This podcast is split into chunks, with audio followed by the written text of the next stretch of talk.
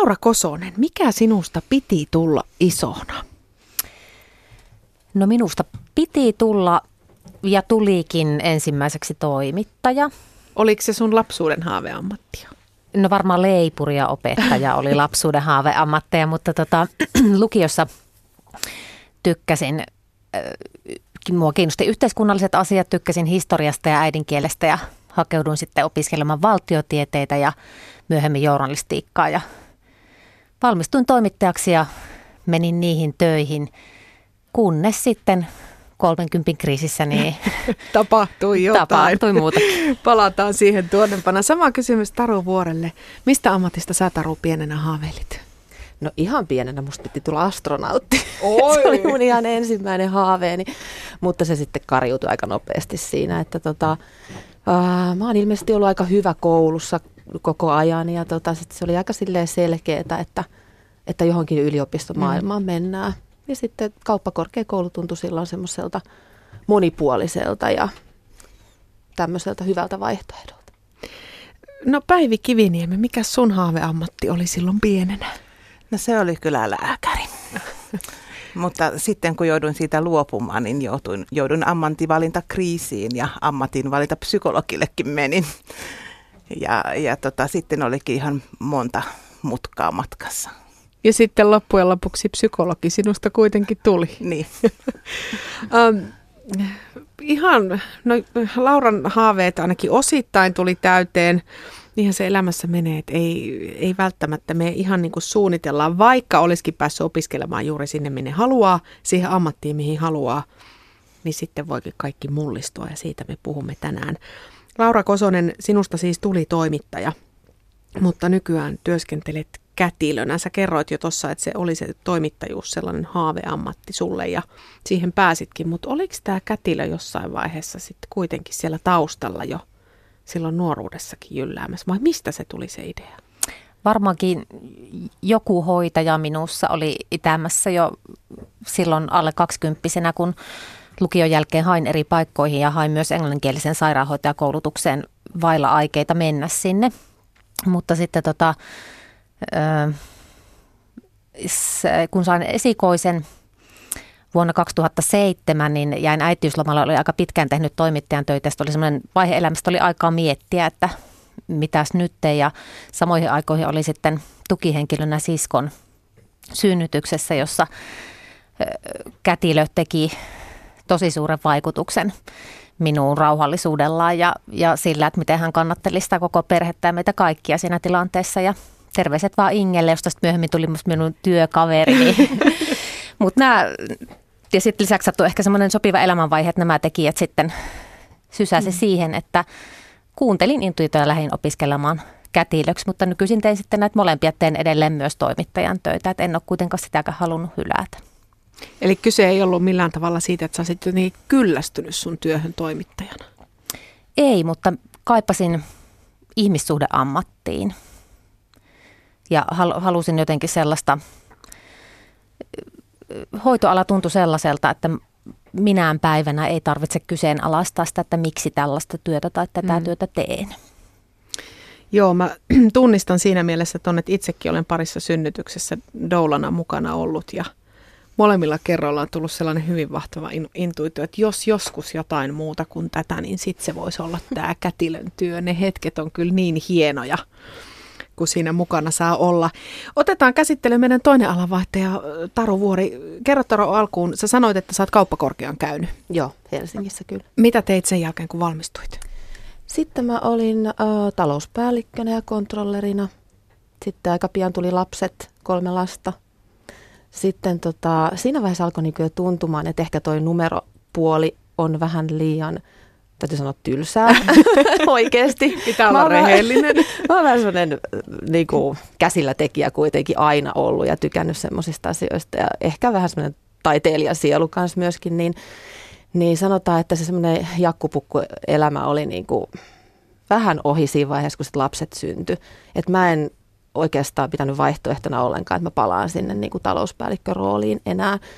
Et sitten siinä vaiheessa, kun mun nuorin lapsi syntyi, niin tota, mä ostin ä, lastentarvikeliikkeen ja aloin sitä pyörittää. Meidän Tini oli silloin kuusi, vu- äh, kuusi kuukautta Ja tota, No, sehän kuulostaa helpolta Se- pieni se vauva ja yrittäjän arki. Joo, kestovaippoja ja kantoliinoja, kyllä. Ja tota, sitä mä sitten semmoinen viitisen vuotta pidin. Et sitten 2011 oli kaiken kaikkiaan semmoinen hyvin muutosten vuosi mun elämässä, että siinä sitten keväällä myin sen lastentarvikeliikkeen. Alkoi tuntua, että senkin aika on ohi. Ja tota, sitten kesän siinä vähän kuulostelin, että mitä tekisi ja, ja tein sisustus, tai sisustusliikkeessä kävin tuurailemassa ja ja sitten tota, alkoi avioliitto vähän siinä rakoilemaan, että tämmöisiä niin kuin isoja, isoja mm. asioita tapahtui. Et sitten loppusyksystä niin tota, tuli tämä avioero ja mä jäin meidän siihen yhteiseen taloon, mikä alettiin myymään niin lasten kanssa ja siitä sitten, sitten alkoi, piti alkaa miettiä, että mitäs nyt ihan oikeasti, että palaanko takaisin numeroiden ääreen mm. vai tota, alanko miettiä jotain muuta ja sitten mä aloin miettiä muuta. Ja sä todellakin aloit miettiä jotain ihan muuta. No, joo, Onko se niin, että sä olet jo valmistunut levyseppähitsaajaksi? joo No niin. 2015 keväällä. Ja olet perheyrityksen toimitusjohtaja siinä sivussa.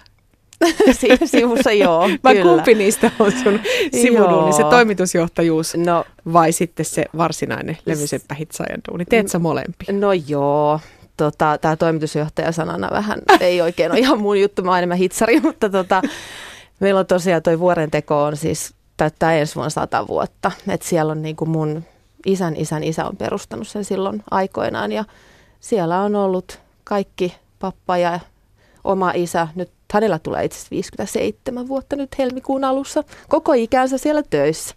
Niin tätä sitten jatketaan neljännessä polvessa. Psykologi Päivi Kiviniemi Uudenmaan TE-toimistossa. Miltä nämä Laura ja Tarun tarinat kuulostaa? Onko ne sellaisia tyypillisiä alanvaihtajien tarinoita? No kyllä ja ei. Et tyypillistä on ihan se, että et kumpikin on alkanut äitiyslomalla miettiä, että mitä mä haluan. Ja sehän on yksi sellainen muutosvaihe elämässä tietyllä tavalla. Se- voi olla senkin takia muutos, että pienet lapset ei mahdollista enää sellaista työtä, mitä on aikaisemmin tehnyt. Eli se, se on yleensä pysähtymisen hetki. Eli se on yksi, yksi syy, minkä takia mulle tulee ihmisiä. Eli heillä on tullut lapsia, ne on ehkä ollut monta vuotta kotona. Ja on sitten se vanha työ jäänyt ja, ja se osaaminen. Ja he joutuvat miettimään sitten, että mitä sitten seuraavaksi. Jos naisilla se on äitiysloma se pysähtymisen paikka, niin mikä se sitten miehillä? on? Onko se joku pyöreiden vuosien kriisi? No, no sitä en ole kyllä havainnut, mutta sanoisin, että se on ehkä YT-neuvottelut. Niinhän se valitettavasti ja Joo. on, toisaalta onneksi taitaa aika monille olla. Ä, mikäs näissä sitten Taru ja Lauran tarinoissa on epätyypillistä? No mun asiakaskuntaa kun ajatellaan, niin kumpikin on korkeasti koulutettuja ja sitten sillä on hyvin aktiivisesti lähtenyt etsimään sitä uutta uraa ja niin kuin, niin kuin yhdistelevät niitä. Eli, eli mulla on paljon asiakkaita, jotka, jotka ei ole ehkä ihan niin, niin hyvistä lähtökohdista, mm. mutta silti meillä on niin kuin hyvin laaja skaala sitä porukkaa, eli, eli voisivat he molemmat olla myös mun asiakkaita. Mm. Mutta se, niin kuin, että esimerkiksi meillä on paljon nuoria, joilla on jäänyt koulut kesken. Ja, ja tota, sitten ollaan jo melkein siinä 25 vuodessa ja mietitään sitten taas, että mitä mä tekisin. Ja jos mä saisin vietyä sen koulun nyt tällä kertaa loppuun. Mm. Ja jos nyt just se ala löytyisi, joka sopisi mulle. No ennen joulua mun entisestä työpaikasta saateltiin eläkkeelle. 45 vuotta saman työnantajan palveluksessa ollut työkaveri ja sä sanoit, Taru, että sun isä on ollut mitä 57 vuotta 57 muistaakseni tehnyt tuota tulee, työtä, joo. mutta mä väitän, että mun ikäluokassa tollasia, meidän ikäluokassa tollasia työuria ei välttämättä enää todellakaan tehdä, vaan se työpaikan vaihtaminen on enemmän sääntö kuin poikkeus. Päivi, käykö alanvaihdolle samalla tavalla, että meidän on pakkokin opetella useampi ammatti elämämme aikana, jos meinataan työmarkkinoilla pärjätä? No kyllä mä oon sitä mieltä. Eli, eli tota, meillähän on hirveän suuri murros menossa, eli tämä digitaalinen murros. Ja on ennakoitu, että kolmasosa työpaikoista häviää. Ja mehän ei tiedetä sit, mitä ne uudet työt edes on. Eli, eli kyllähän me ollaan melkoisessa pyörityksessä ja, ja kyllä nuo urateori, poliitikotkin on jo 90-luvulta sanonut, että ei tämä ura enää ole sellaista, että mennään yhteen paikkaan ja tullaan sitten sieltä ulos. Ja tietysti vielä edetään pomoksi ja pomoksi ja pomoksi. Eli ei, ei sellaista työuraa ole enää olemassa kuin ihan harvoissa paikoissa. Ja tämähän on sinänsä haastavaa, koska, koska meiltä ihmisiltä vaaditaan ihan erilaista suhtautumista työelämään ja, ja ehkä erilaista oma-aloitteisuutta ja oppimisen intoa, mitä en, niin kuin ennen on, että ympäristö asettaa sellaisia vaatimuksia tietyllä tavalla. Kun ammattia vaihtavista ihmisistä puhutaan, niin usein puhutaan rohkeudesta. Koetteko te, Laura ja Taru, olevan jotenkin erityisen rohkeita, kun te olette uskaltanut ottaa tällaisen askeleen? No en koe mitenkään erityisen rohkea, mutta se mitä se tietysti on vaatinut, niin on semmoisesta sitä kuuluisaa mukavuusalueen ulkopuolelle hyppäämistä ja semmoisesta ehkä jostakin äh, ei nyt voi sanoa asemasta, mutta semmoista asiasta, mikä on niin kuin hyvin tärkeä osa sinun mm. identiteettiä, niin yhtäkkiä kattokin asiaa ihan toiselta kannalta. Että musta on ollut hirveän antoisaa aikuisena saada uusi ammattiidentiteetti, aivan, aivan uudenlainen. Se ei ollut yhtään mutkaton eikä tuskaton prosessi, vaan se oli varmaan paljon tietoisempi kuin silloin kaksikymppisenä. Hirvittävän paljon mietin sitä hoitajuutta ja kätilöyttä jo silloin opiskeluaikana. Tietysti ala on sellainen, että siinä joutuu myös tekemisiin elämän ja kuoleman kysymysten kanssa. Eli se oli aika semmoista turbulenttiakin aikaa se opiskelu. Mutta vaati sitä, että, että menin osaamattomaksi opiskelijaksi, harjoittelijaksi sairaalaan. Aloitin niin kuin aivan sieltä nollatasosta. Mitäs Taru, oletko sinä rohkea nainen? Hmm, no kyllä monet on sitä sanonut, että, että tuo niin kuin rohkealta tuntuu ja kyllähän siinä niin kuin, eihän se helppo asia ollut, että – ihan niin kuin täysin uutta juttua lähtee tekemään. Että kyllä siinä semmoinen tota, niin kuin drive täytyy olla. Et voisi ehkä ajatella, että on vähän rohkea. Radio Suomi. Laura Kosonen, sä olit kolmekymppinen, kun vaihdoit työelämän opiskelijaelämää ja opiskelit ihan nuorisopuolella, et aikuisopiskelu tai aikuispuolella. Minkälaista oli palata koulun penkille työvuosien jälkeen? Ensimmäisenä päivänä kadutti. Olin muutenkin semmoisen aika iso, isojen elämänmuutosten sattu samo, samaan päivään edellisenä iltana tein raskaustestin toisesta lapsestamme ja seuraavana päivänä aloitin sitten ne kätilöopinnot ja ekoina viikkoina musta tuntui, kun siellä puhuttiin, että täytyy olla kynä sitten mukana ja luentopaperit ja muut, mihin mä oon lähtenyt. Mutta tota, koko opiskeluajan kaikkein antoisinta oli ne työharjoittelut, joita kätilöopinnoissa on tosi paljon. Ihan siitä alkutapelelta muistan ensimmäinen harjoittelu on, oli pitkäaikaisosastoilla, olin, olin sellaisella tota, vanhusosastolla ja muistan kun rullasin papiljotteja semmoisen noin satavuotiaan mummon hiuksiin ja samalla tunnustelin, miten vauva potkii mahassa ja se oli jotenkin semmoinen tosi sykähdyttävä hetki ja oli se, no, ne oli semmoisia, sillä opiskelun varrella oli monta semmoista motivaation hetkeä. Tämä oli ehkä ensimmäinen niistä. Sä sanoit, että heti ensimmäisenä päivänä tuntui, että voi ei. Oliko tämä nyt sitten kuitenkaan oikea ratkaisu? Mutta olit sä koko ajan kuitenkin ihan varma, että kun niistä hetkistä mentiin yli, että tämä on nyt se mun juttu?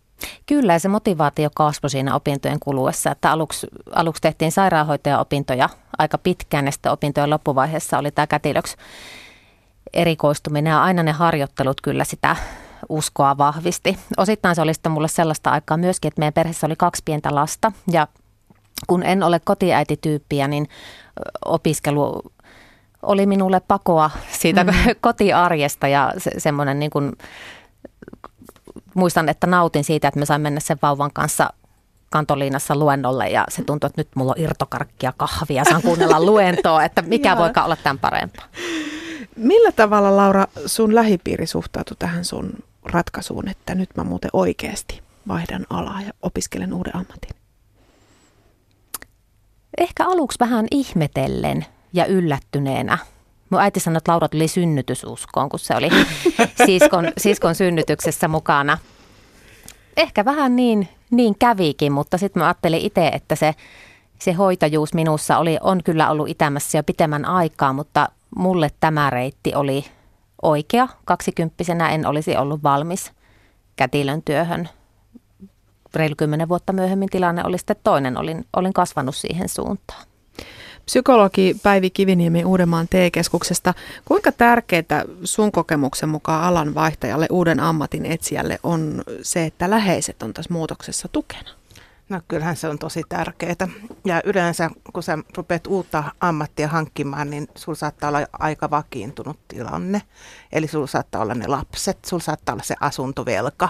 Eli se on myös koko perheelle tällainen taloudellinen satsaus. Eli, eli kyllä, kyllä se on ihan valtavan tärkeää, että saadaan sitä tukea sille, sille omalle päätökselle ja hyväksytään se. Taru Vuori, kun sä aikanaan ryhdyit pohtimaan alan vaihtoa, niin menit isällesi kisälliksi niin kuin oppisopimuksella. Kyllä. minkälainen oli reaktio, isän reaktio, kun ilmoitit, että kuulepas iskä, nyt on semmoinen juttu, että sinä oot mestari ja minusta tulee kisälle? No kyllähän se pikkasen yllättynyt oli, että ja varmaan vähän semmoinen niin kuin suojelevainenkin siitä, että hyppäämässä kuitenkin tuommoisesta turvallisesta ja vakaasta ja taloudellisesti hyvästä ammatista sitten epävakaaseen yrittäjä elämään ja näin, niin tota, mutta että kyllä se tuki sieltä sitten perheeltä tuli aika piakkoin, että ne tajus, että nyt on likan kanssa ei sitten pelleillä, että se on päätöksen tehnyt, niin ei muuta kuin menoksi. Mm, sun kanssa on helpompi elää, kun sä saat niin, toteuttaa itseäsi. kyllä se nyt jälkikäteen on ollut, niin kuin, että kyllä kannustusta tulee. No sä olit ollut yrittäjä jo ennen kuin otit tämän Joo. suvun metallipajan johtoosi. Sulla oli se lastentarvikeyritys jonkun aikaa. Minkälainen se hyppy työntekijästä yrittäjyyteen ensimmäisellä kerralla oli? Mä luulen, että mä oon vähän pohjimmiltani myöskin sellainen yrittäjähenkinen, nähnyt sitä suvussa koko ajan. Tosin kyllä aikaisemmin ajatellut, että musta ei koskaan yrittäjää tule, koska sehän on semmoista 24-7 meininkiä, mutta tota, mm, ei siinä mitään, kyllä se ihan... Eikö se ole pelottanut missään vaiheessa? Uh, ei sitä oikein kerkeä pelkäämään.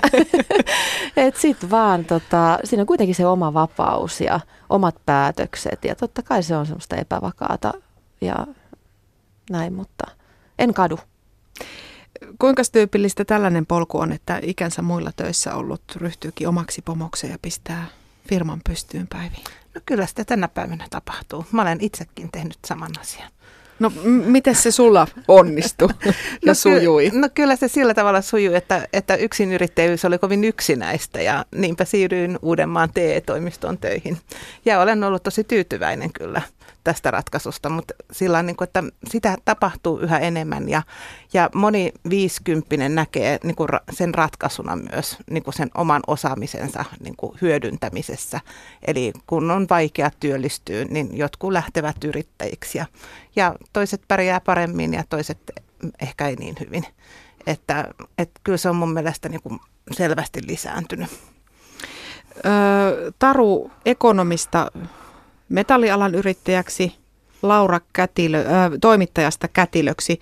Onko Päivi jotain sellaisia tyypillisiä aloja, miltä lähdetään ja sitten taas sellaisia aloja, joilla olisi niin kuin imua?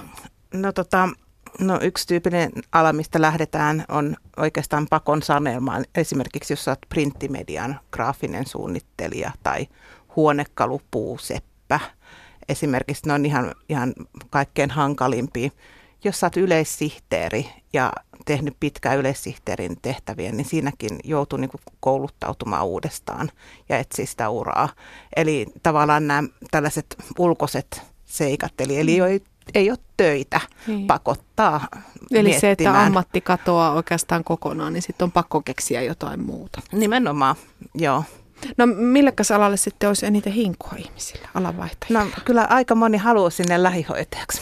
Että se on ihan tyypillistä ja, ja mä myös niin kuin haastan tietysti ihmisiä, että miksi sä haluat lähihoitajaksi ja, ja niin kuin kysyn sitä, että oot sä valmis tekemään kolmivuorotyötä ja, ja, ja sillä tavalla. Ja onhan se niin, että lähihoitajalla on se maine, että se on lyhyt koulutus, niin kuin mm. monelle aikuiselle lyhyt koulutus on hyvä ja sitten se, että se työllistää.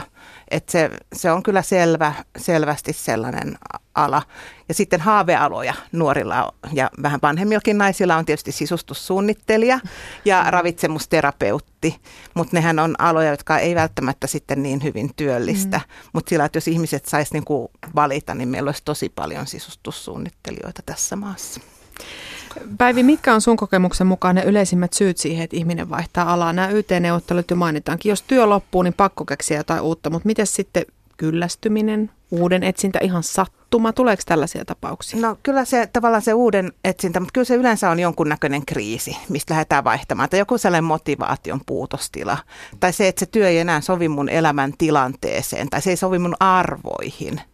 Tai joku sellainen niin kuin, no sitten sit myös on tämä, että, että kun sä oot tarjoilija, että jos sulla menee olkapäät, tai sitten mm. jos sä oot kuski, niin sitten sulle menee selkä.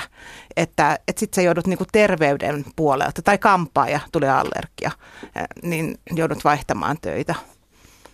Taru, jos pitäisi nimetä jokin yksittäinen merkittävin syy siihen, miksi teet tänä päivänä sitä työtä, kun teet, niin pystyt sä sellaista nimeämään? Kyllä siinä varmasti tota, aika paljon taustalla on tämä meidän perheen pitkä historia pajalla. Eli tota, kyllähän se painaa ja se on, se on niin kuin ihana asia, että kolme miestä ennen mua on pystynyt elämänsä tekemään töitä tuolla paikassa ja se on vielä aivan ihana miljö, että nythän mä asun siinä lasten kanssa siinä samassa miljöössä. Se on semmoinen vanha maatalo – niin tota, kyllä mulla joka päivä, kun mä sinne ajan autolla tai lähden, niin mulla on se niin kiitollisuuden tunne mm-hmm. siitä, että olen tehnyt oikean ratkaisun, että jotenkin jatkaa sitä. Että se yksi vaihtoehto olisi ollut, että se olisi myyty ulkopuoliselle, että se oli jo pitkään niin kuin harkinnassa siinä, mutta kyllä se herätys ehkä siitä sitten tuli mulle, kun mä että ei, että ei sitä voi, ei saa lähteä myymään tuommoista paikkaa. Mm, se on se sukupolvien niin, ketju. Aika kyllä. hienoa, että sä oot osa tuollaista kuitenkin satavuotista perinnettä. Niin. Laura, pystytkö sä nimeämään jonkun yhden yksittäisen syyn, mikä olisi ollut se suurin sysäys? Oliko se sun siskon synnytys? no se ehkä oli jonkinlainen sysäys, mutta tuota, mm, se hoitaja sinussa. Kyllä, joku semmoinen niin kuin rinnalla kulkius ja se, se tyydytys, mitä saa siitä, että jos jossakin hetkessä pystyn niitä ihmisiä, joita hoidan, niin kannattelemaan tai jotenkin auttamaan heitä eteenpäin. Yle, Radio Suomi. Taru Vuori, kun sä vaihdoit sun työn ison firman talouspäällikön ja kontrollerin tehtävästä ensi yrittäjäksi ja sitten levyseppähitsaajaksi ja yrittäjäksi, niin miten kävi palkkataso? Tippu. Aika huomattavasti tippu, kyllä. Eli alan vaihtamiseen ei ollut syynä se, että halusit lisää liksaa? Ei, ei tässä tapauksessa, ei kyllä. Mites Laura Kosonen, tienaatko enemmän kätilönä kuin tienasit toimittajana? Vähemmän tienaa. Mutta sitten kun teen näitä molempia ammatteja, ne vähän niin kuin kompensoi toisia, mutta tuskin kukaan hoitoalalle palkan perässä lähtee. Kuinka paljon te tätä palkka-asiaa pohditte silloin, kun mietitte tätä alan vaihtamista?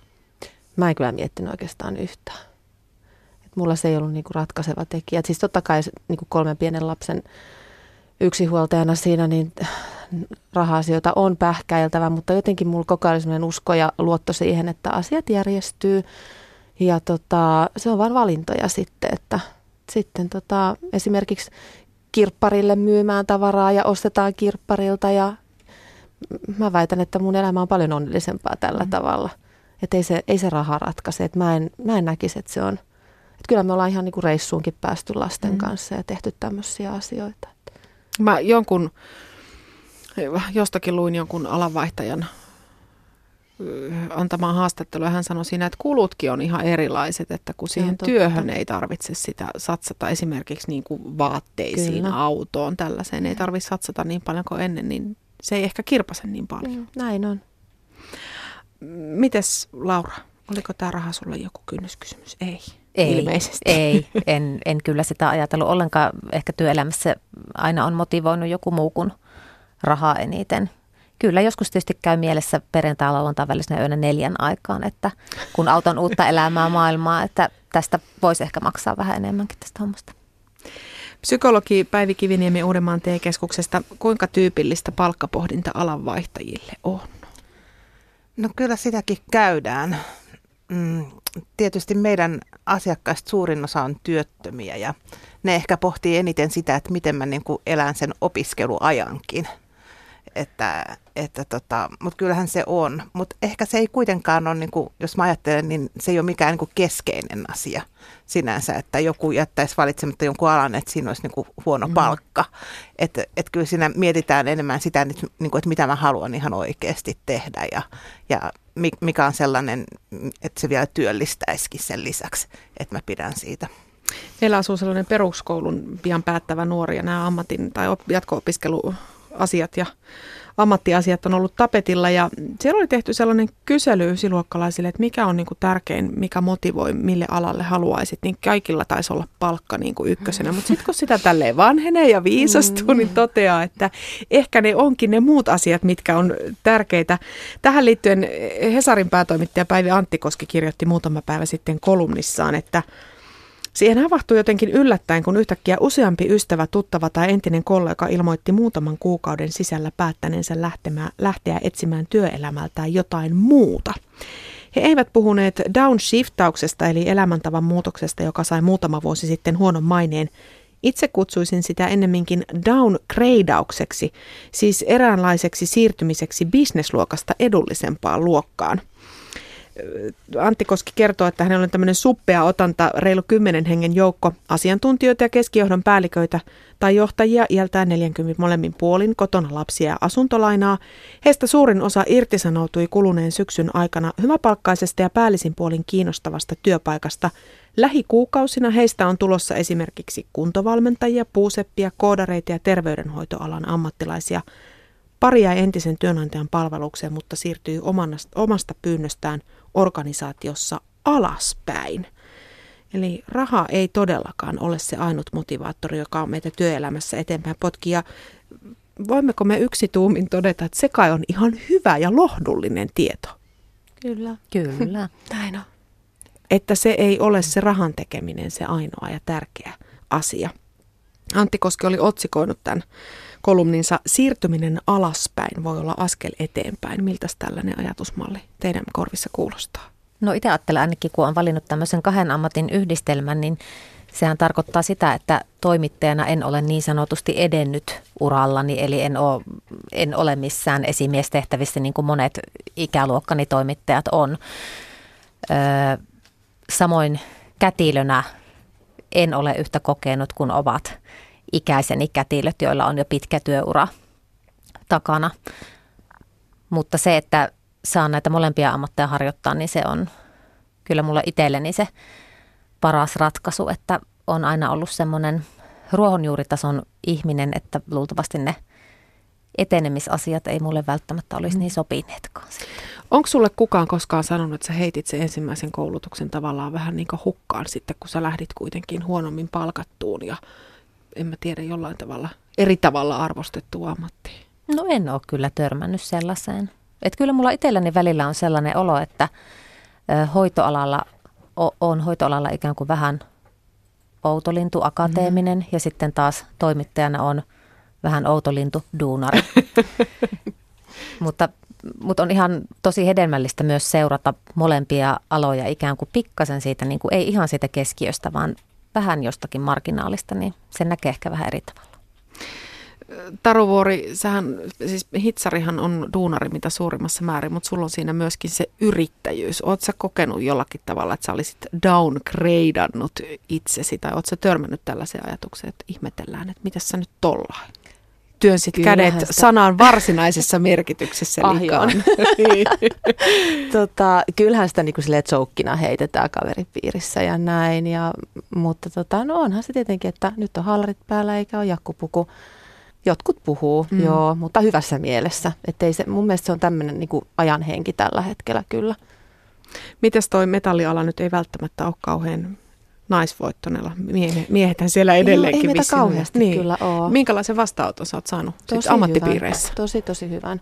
Kyllä.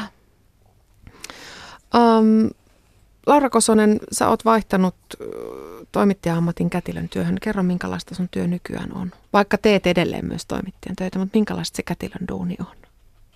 No kätilön työhän on hienointa työtä, mitä ihminen voi tehdä. Eli teen kolmivuorotyötä sairaalassa – osastotyössä synnyttäneiden perheiden, perheiden kanssa synnytyssalissa ja sitten imetyspoliklinikalla lisäksi. Mitkä on sun työn huippuhetkiä? Se tunne, kun tiedän, että nyt tämä perhe on saanut hyvää hoitoa ja aistin sen, että he myös ovat tyytyväisiä siihen meidän yhteistyöhön. Ja se, että kun on, tulee se tunne itselle, että mä oon pystynyt auttamaan heitä kappaleen matkaa eteenpäin elämänvaiheessa, joka on niin kuin useimmille ihmisille aika unohtumaton. Taro Vuori, minkälainen sinun tyypillinen työpäiväsi nykyään on? No, kyllähän siihen kuuluu konttoriaikaa, ihan paperihommia osittain ja myöskin sitä hitsauspuolta. Sitten mä koneistan, sorvaan, ahjoakin harjoittelen jossain määrin, mutta tota, nyt mulla on sitten, mulla on aika paljon kaikkia visioita, että mä haluaisin siihen meidän pihapiiriin tämmöisen niin käsityöläis kylämeiningin niin kuin pienessä mittakaavassa. Että olisi aivan ihanaa, kun sinne tulisi eri alan edustajia vuokraamaan tiloja ja, ja semmoista niin kuin yhteisöllisyyttä ja näin. Sitten tämän, tämän lisäksi mulla on tämmöinen oma, kehittellä oma sisustusmallisto, että mä teen tuommoisista esimerkiksi vanhoista tynnyreistä niin valasimia ja ne on ihan itse asiassa nyt niin kuin lähtenyt silleen. Ihmiset ovat kiinnostuneet ja semmoisista lyhdyistä myöskin, että mä jotenkin, mä jotenkin on nyt aistivinani tässä sellaisen, että toisen käsityöläiskylä projekti ottaa jotenkin tulta ja kohta sä huomaat, että oho se vähän levähti ja teillä on sellainen yeah. valtava käsityöläisyhteisö siellä. Psykologi Päivi Kiviniemi, millä tavalla sä rohkaisisit sellaista ihmistä, joka nyt miettii ehkä omassa työssään tai sitten on joutunut omasta työstään luopumaan ja miettii, että pitäisikö kuitenkin nyt jotain uutta? Tässä on nyt ainakin kaksi aika hyvää esimerkkiä, että kyllä kannatti. Kannattaako se? No kyllä kannattaa ainakin sitä miettiä, ettei sitten mummona ole itselleen vihanen siellä keinutuolissa ja sanoa, että miksi minä en tehnyt. Eli kyllä kannattaa se pohdintaprosentti käydä läpi ja, ja pohtia ihan, että asian hyvät ja huonot puolet ja, ja selvitellä asioita – meillä on aika pitkä työura ja eläkeikä vaan niin kuin karkaa pidemmälle. Eli me ehditään tekemään monta työuraa tässä näin. Että, että 50 joka tulee mun vastaanotolle, niin hänellä on 15 vuotta työuraa edessä. Mm-hmm. Niin kyllähän siinä ehtii ammatin opiskella ja sitä ammattia tehdä. Et tietysti silloin täytyy valita sellainen ala, joka todennäköisesti työllistää. Eli siinä täytyy olla hyvin niin kuin tarkka tavallaan siinä valinnassa. Ja sitten myös se, että se on itselle mieluisa. Sitä intuitiotahan voi kuunnella sillä tavalla hallitustikin, eli itsekin opiskelin ensin äitiyslomalla ja hoitovapaalla, että oli ikään kuin se vakituinen työ vielä siellä odottamassa ja sitten opintovapaalla. Että voi tehdä tämmöinen vähän saattaen vaihdettava, ei tarvitse hypätä ihan tyhjän päälle saman tien. Laura Kosonen, onko kätilön ammatti se ammatti, josta sinä aikana jäät eläkkeelle? En osaa sanoa. Toivon, että ainakin lähivuosina tulevaisuudessa saan tehdä kätilön töitä, saan tehdä toimittajan töitä, ne tuntuu tällä hetkellä hyviltä, mutta myös saattaa jossain vaiheessa kiinnostaa esimerkiksi opettaminen tai mahdollisesti joku terapiatyö ho- ho- hoitoalalla, että en tiedä. Taru Vuori, sama kysymys. Jäätkö sinä noista hommista eläkkeelle? Jaa, ei voi koskaan tietää. mä oon vähän semmoinen ikuinen opiskelija myöskin, että nyt mä haaveilen syksyllä alkaa semmoinen IVS-koulutus, tämmöinen kansainvälinen, kansainvälinen hitsaaja spesialistikoulutus, että siellä on sitten, voi tulla hitsauskoordinaattoriksi ja, ja tämmöisissä asioissa niin konsultoida muita firmoja muun muassa ja ottaa hitsauspätevyyksiä vastaan, että se mua niin kiehtoo, mutta eihän se tietenkään tätä tota pajaa, en mä sieltä varmaan lähde, kotikin on siinä vieressä, mutta tota, mä jotenkin tykkään opiskella, että katsotaan, voi jotain muutakin vielä kokeilla. Mulla ei ole tähän mitään muuta sanottavaa. Enää kuin huikeita naisia. Yle, Radio Suomi.